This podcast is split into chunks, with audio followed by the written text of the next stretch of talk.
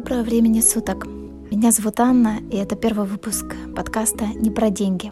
Подкаст, где рассказывается про людей, которые ставят во главу угла не деньги, а создают свои проекты по велению души, по тому, как они чувствуют.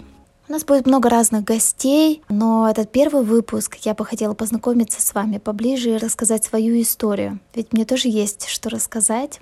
У меня есть своя мастерская вязания, которая называется «Рыжий кот», и меня очень часто спрашивают, с чего все началось. Я раньше, знаете, отвечала, что все началось 5 лет назад, когда я нажала кнопку ВКонтакте «Создать». Но тут недавно я размышляла на эту тему и поняла, что нет, все началось намного раньше. Я, как многие люди, у меня есть высшее образование, я ветеринарный врач. Я работала в одной фирме, была заведующей магазином, был магазин зоотоваров. И вот как-то один раз я пошла на тренинг личностного роста, тренинг по целеполаганию. И мы много изучали, рассматривали различных инструментов. И вот, значит, уже ближе к концу мы подходим. А чего вы на самом деле хотите? И я понимаю, что все это время передо мной стоит картинка. Я даже не понимала, откуда она взялась, и до сих пор не понимаю, откуда она. Но в такой большой светлой комнате, там большой стол, девчонки, и весь стол завален вырезками, какими-то кусочками ткани. И мы их прикладываем и собираем что-то. И это такой творческий порыв. Стою в безумно красивом белом деловом костюме. Это, знаете, был такой прям звоночек, который я... Не звоночек, а даже как-то... Вот тут якорь, за который признак успешности, какой-то. И мне было очень комфортно. Я понимала, что это прямо моя команда. И спустя 5 лет я нажимаю кнопку ВКонтакте «Создать». В тот момент я была во 2-м декрете. Мне не хватало общения, как многим, кто находится в декрете. Да, конечно, финансовый вопрос в тот момент был, но он был не основным. Хотелось что-то творить, создавать, общаться, делиться. И с 12 лет вязала, но это были лишь какие-то небольшие проекты. А вот в декрете, как, собственно, многих, у тех девочек, которые ко мне ходят, я знаю, они мне рассказывают, это примерно одна и та же история, когда в декрете ты начинаешь вязать, либо пробовать что-то новое. И я тоже начала много вязать, но так как это был 2-й декрет, то есть у меня было 2 ребенка, один из которых был грудничок, у меня не было возможности ходить по магазинам и покупать эту пряжу. Я попробовала поучаствовать в закупках в 2 местах, и в обоих местах что-то происходило, что я не могла в них участвовать. То есть это либо не набиралось закуп. Для тех, кто не знает, что такое совместная закупка, есть оптовый склад, на котором минимальная закупочная сумма, предположим, где-то 10 тысяч, и нужно собирать столько заказов, чтобы выкупить. И я участвую в одной закупке, и не набирается. Во 2-ю группу подаю заявку, и мне говорят, сейчас лето, не сезон, и мы не принимаем заявки. И тогда у меня, знаете, такое внутреннее возмущение. Я думаю, а что, я сама не могу собрать, что ли, закупку? Ну, конечно, я могу. На тот момент мне казалось это все такое очень просто, и думаю, почему бы нет? Наверняка есть куча таких же людей, как я, которые хотят творить, но не могут.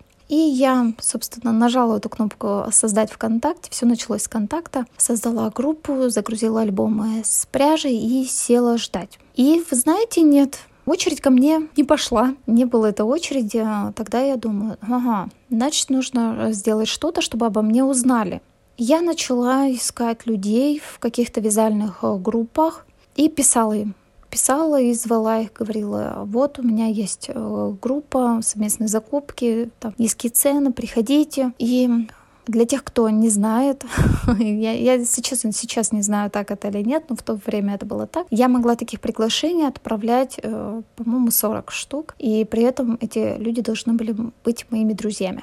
То есть я их добавляла, писала им сообщения, и в день это было по 40 штук, и я каждый день сидела. Первую закупку мы кое-как собрали. А вторую мы тоже тяжело собирали. Это было по 1 закупке в месяц, потому что этот месяц я приглашала людей, и мы собирали. И потом я поняла, что нет. так дела не делаются, нужно что-то другое. И я предложила своей знакомой, она занималась, помимо вязания, она занималась шитьем. И тоже она покупала на оптовом складе ткань. И говорю, давай со мной. Вместе мы будем вдвоем как-то сподручнее. И мы начали рекламировать, помимо пряжи, начали рекламировать и ткань. Все пошло как-то получше, да, но все равно не настолько. Но, знаете, тот момент меня научил тогда. А вот если я вот просто приглашала, да, и иногда там что-то в группе писала, что-то закупы собирается, то вот моя коллега уже по группе, она очень активно писала, рекламировала там все. И я посмотрела, что да, отклик-то есть, то есть не нужно сидеть ждать, когда к тебе придут. То есть ты должен сам что-то делать. И также я поняла, да, что очень многие люди, они не готовы столько времени ждать, а им нужно как можно быстрее эта пряжа. Я не знала, как решить этот вопрос, кроме того, что я думаю, значит, нужно все-таки покупать что-то и в наличии для тех людей, которым, ну, вот нужна пряжа здесь и сейчас. И я пошла к своей подруге и говорю, можешь дать мне денег в долг, мне нужно для моего бизнеса. Подруга у меня, она довольно хорошо зарабатывала и говорит, хорошо, давай я тебе дам 50 тысяч. Вот мой стартовый капитал, это 50 тысяч. Я взяла, тогда это была прибалтийская пряжа, я взяла в наличии Кауни, взяла прибалтийскую пряжу Мидара в наличии. Кстати, Мидара у меня очень долго потом продавалась. Но это все было, знаете, так интуитивно, на ощупь. Я все пробовала. Я не понимала, как это все делается, и училась всему сама по ходу этих действий. Дальше мы разошлись с девочкой, да, которая продавала ткани, потому что она поняла, что ей не очень-то интересно ездить и разрезать потом эти. А я поняла, что все-таки очень людей путает, когда есть и пряжа, и ткань здесь же, и как-то вот мы вместо партнерства мы уже переходим в какую-то конкуренцию. То есть люди начали думать, а что взять, ткань или пряжу? И потому что и времени, собственно, не хватает, да, и шить, и вязать, и средств тоже не хватает. Вот. На этом закончился мой первый этап, начался второй. Помимо того, что я собирала закупки, в группе еще происходили разные движения. Были и совместники, где мы совместно вязали какое-то изделие. Я просила девочек их организовывать, вести их, разные конкурсы. И еще в голове у меня всегда было, я хотела выпускать какую-то одежду, ну, вязаную одежду. Я начала вязать на заказ. Но на самом деле очень скоро я поняла, что это не совсем то, что я хочу, потому что вязать у меня не хватает времени на заказ. То есть хотелось и самой что-то повязать, да, и тут уже на заказ вяжешь. И те изделия, которые у меня заказывали, они не пробуждали во мне какой-то интерес. Поэтому я очень быстро от этого отказалась и оставила эту идею где-то на потом. Параллельно я расширяла наличие и выкладывала его. В общем, была такая очень активная жизнь. Это не приносило больших денег. Вообще, это были такие маленькие деньги, но это было безумно интересно. Но в какой-то момент меня начало напрягать. Это, знаете, такое внутреннее напряжение, когда вроде бы все внешне хорошо, но ты понимаешь, что что-то не то идет. А начало меня напрягать то, что, во-первых, ко мне приезжали люди, когда им хотелось. Я поняла, что я не могу так. Я начинаю нервничать от того, что, то есть, когда ты выходишь куда-то, ты думаешь, а вдруг тебе кто-то приедет. Или могло быть так, что ты уехал куда-то по срочным каким-то делам, и тебе человек пишет, Аня, я к тебе приехала. И вот это вот очень сильно напрягало. Я поняла, что я не хочу быть вот таким пленником. И пряжи дома становилось настолько много, что везде ходил и везде на нее натыкался. И в какой-то момент ты уже сам понял, что так, ну, вот как-то так не должно быть. Нужно что-то менять. Я бы назвала это на самом деле первым таким кризисом, потому что я не понимала, что нужно сделать, как это нужно сделать. Хотя внутри, конечно, я осознавала, что уже нужно переходить на новый уровень, а именно открывать свою студию, свой магазин и туда перевозить всю эту пряжу и там уже как-то что-то решать. Но были такие очень большие внутренние страхи. А как я справлюсь с детьми? Да, двое детей. На тот момент у меня младшая дочка пошла только в садик, и я не понимала, как... Потяну я, не потяну. А вдруг, если она заболеет, то у меня нету никакой подстраховки, а магазин будет. С тем оргсбором, да, и с той наценкой, которая была, я понимала, что я еще пока не могу вытянуть продавца, и здесь нужно либо поднимать стоимость, либо думать что-то другое. Но потом мы нашли, на самом деле, помещение, которое было по приемлемой цене, оно было не так далеко, то есть это было примерно 15 минут на транспорте, и я подумала, почему бы нет. И мы с моей племянницей, у нее была своя ногтевая студия, она была в другом помещении, но она решила, что ей нужно расшириться и переехать в новый офис. А я для себя подумала, что в случае чего она меня сможет подстраховать. И мы переехали с ней в офис, я там все построила, и я поняла, что наконец-то я могу выйти из онлайна в офлайн, потому что мне очень хотелось именно живого общения, посиделок, каких-то мастер-классов, и я окунулась в это все. А на тот момент я могу сказать, что у меня родился третий ребенок. Было нелегко. Мне легко было в том плане, что я с ним постоянно ездила на руках, ты постоянно что-то не успевал, что-то забывал, и были там какие-то косяки, которые, очень расстраивали девочки. Я всегда извинялась, но я не могла по-другому, хотя, возможно, было бы самым оптимальным вариантом это найти человека, да, который бы сидел в студии и продавал, а не я бегала с ребенком, но я не могла себе позволить такого именно внутренне, потому что мне хотелось общаться с людьми, и я всегда считала, что это я душа этой студии, а не посторонний человек. Но на самом деле это тоже неминуемо ведет к выгоранию, и вот, например, с этим выгоранием я столкнулась в прошлом году, вот сейчас, получается, февраль 2021 года, я столкнулась с ним в 2020 году, что я все-таки устала бегать, устала торопиться, мне хотелось какой-то размеренности, хотелось спокойствия. И тут, знаете, как говорят, бойтесь своих желаний, тут наступил карантин. Все мы знаем, да, что произошло, нас всех посадили по домам, и вдруг, знаете, наступила такая тишина, и от которой мне стало страшно. У меня так внутри все сжалось, и я думала, 2 недели мне просто не писали даже. И я думала, Господи, как я буду жить, как со своей студией. И мне стало страшно, как я буду вообще без этого. Но потом, наоборот, начался шквал заказов, мы ввели доставку, ездили на выкуп, они были большие. У меня было 3 детей тогда дома, и это, знаете, вот такие полярности, когда тишина, и ты не понимаешь, что тебе делать дальше, или наоборот, твой телефон разрывается, и все хотят, а ты с детьми, и тогда казалось, что моя голова лопнет. Такое, знаете... невероятное состояние. И потом опять, да, как и классическая история, волна пошла на спад, стало тише и спокойнее, даже, наверное, слишком тихо и спокойно, и опять, да, какой-то упадок, и опять страх, что очень изматывало, и я поняла, что я устала от этого, и мне хочется уже чего-то спокойного и чего-то размеренного. На тот момент казалось, да, что все, это уже история не про студию, нужно ее закрывать, потому что я не могу людям давать то, зачем они приходят, а приходят они за вдохновением, за творчеством, а я выжата как лимон. Я хотела закрыть. Вот я сейчас рассказываю, да, и вы понимаете, да, что это было за 5 лет, это было 2 кризиса, в которые я переживала.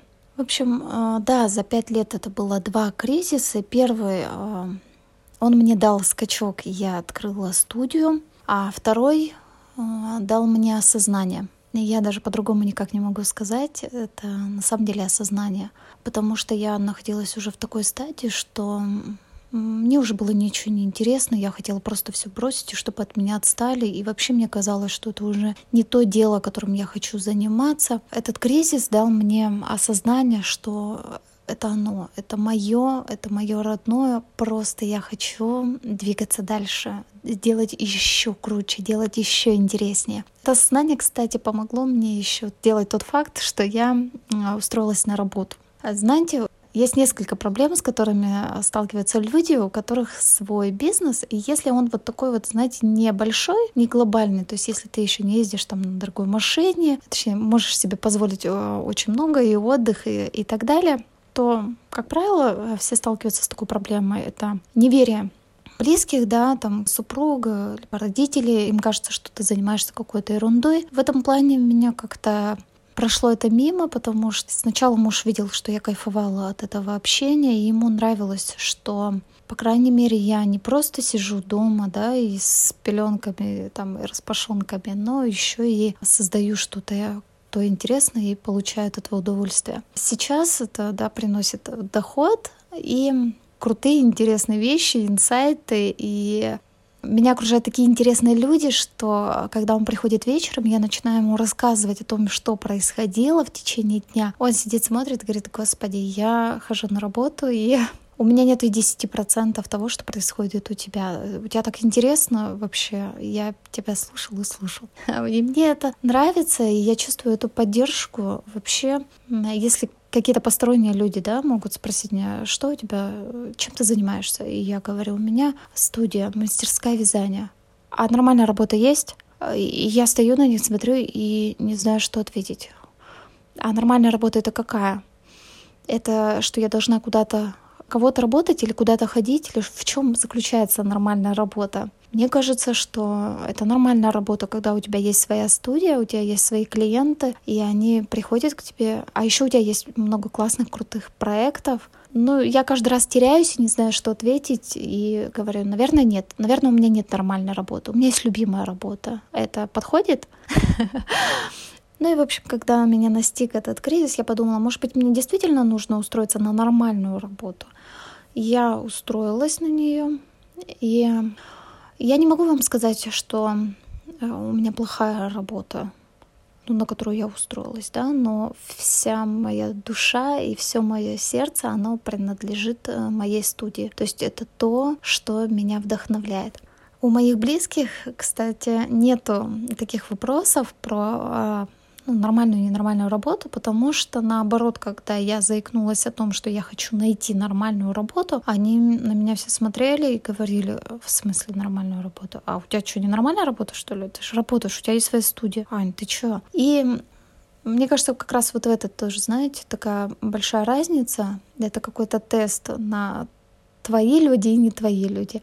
Вот твои люди, они никогда не будут задавать таких вопросов. Не твои, ну, значит, они не очень-то и нужны. Вот, поэтому настолько я сейчас поняла, да, что все-таки вот это мое детище, это мой проект, и он меня питает, и я хочу двигаться в нем дальше. Я возобновила сейчас мастер-классы, я тоже поняла, насколько мне их не хватало, потому что карантин внес свои коррективы. Можно было бы их делать онлайн, и на самом деле у меня есть запись нескольких мастер-классов онлайн, и они даже обработаны, и, собственно, все. Вот их только загрузи и там поставь какую-то цену на них, и люди будут брать. Но мне хотелось, чтобы они были в студии, чтобы я могла вот взять за руку и вот руку поправить, чтобы сделали они тот нужный там узелок, либо ту петлю, чтобы она получилась так, как вот, ну, как надо. Поэтому с этого года возобновили мастер-классы.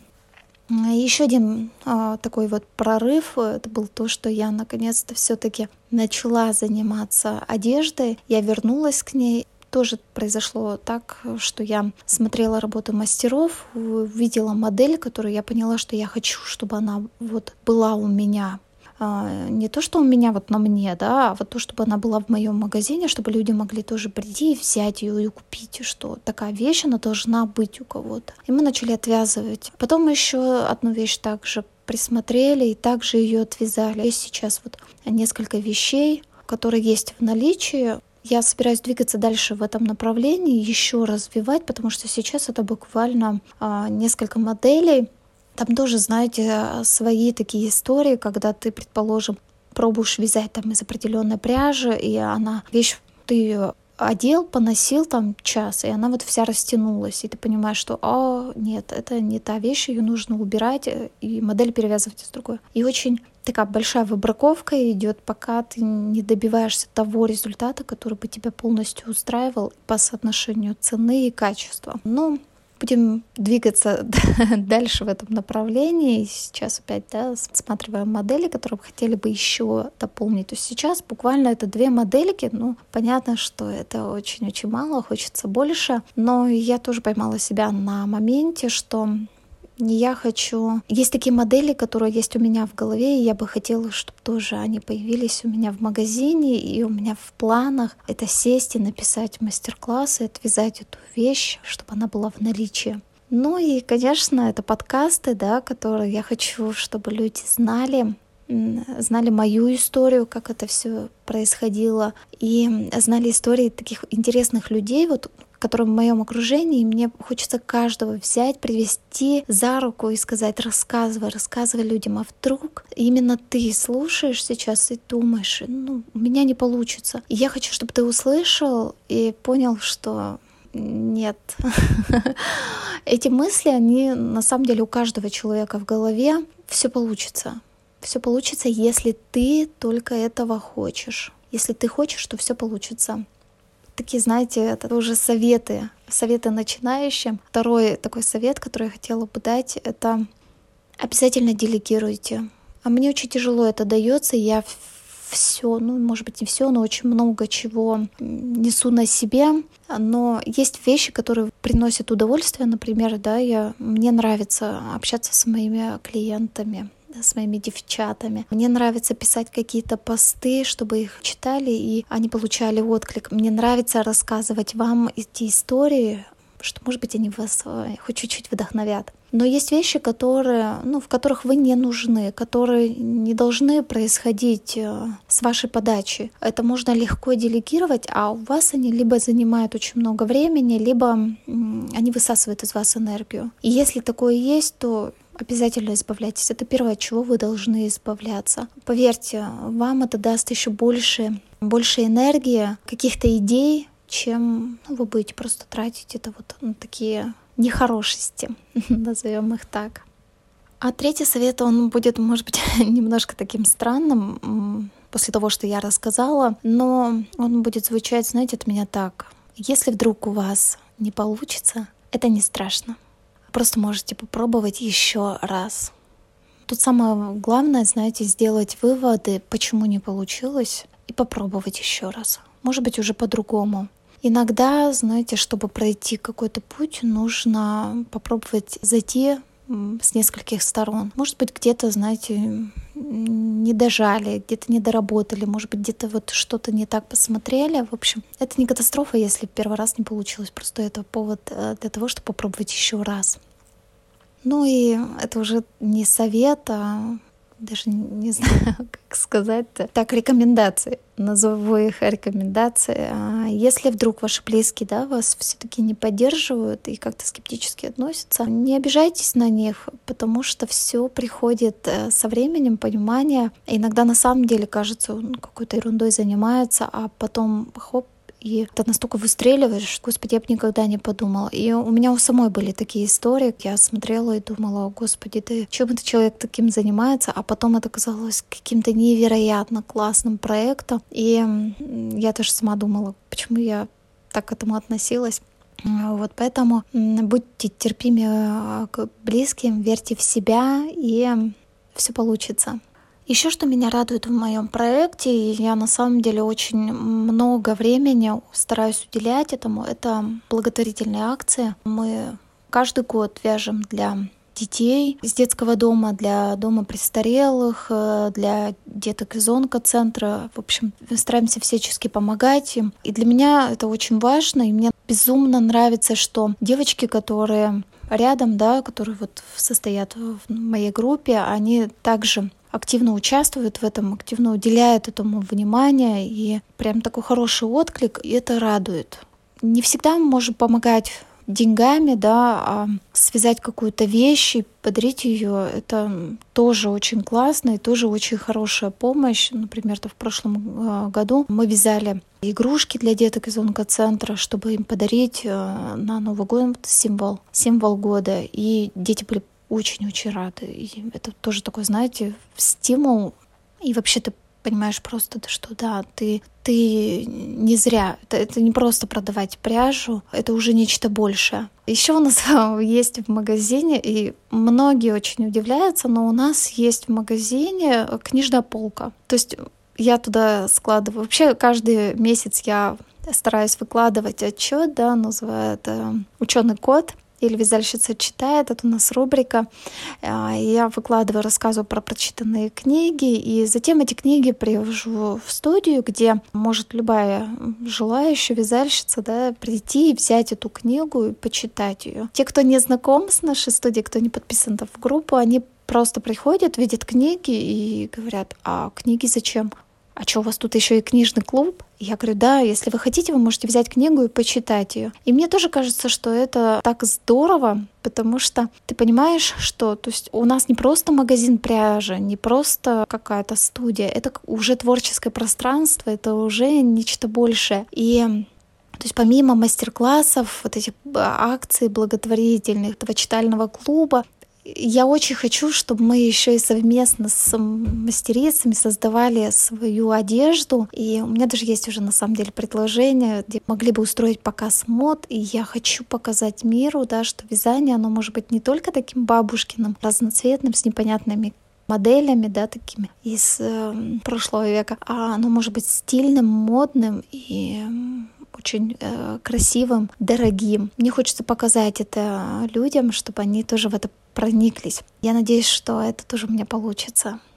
В общем-то, моя история не про деньги, хотя сейчас я на самом деле много стараюсь работать над тем, чтобы она приносила доход намного больше, да, чтобы это было не только удовольствие, но и такой источник дохода. Но в первую очередь все равно это мое вдохновение, это то, что меня питает, то, что меня радует, и я хочу с этим делиться. И, ну вот, может быть, делать этот мир чуть-чуть получше, чем он есть. Хотя он на самом деле очень даже прекрасен. Так что с вами был наш подкаст «Не про деньги». Подписывайтесь. Скоро новый выпуск.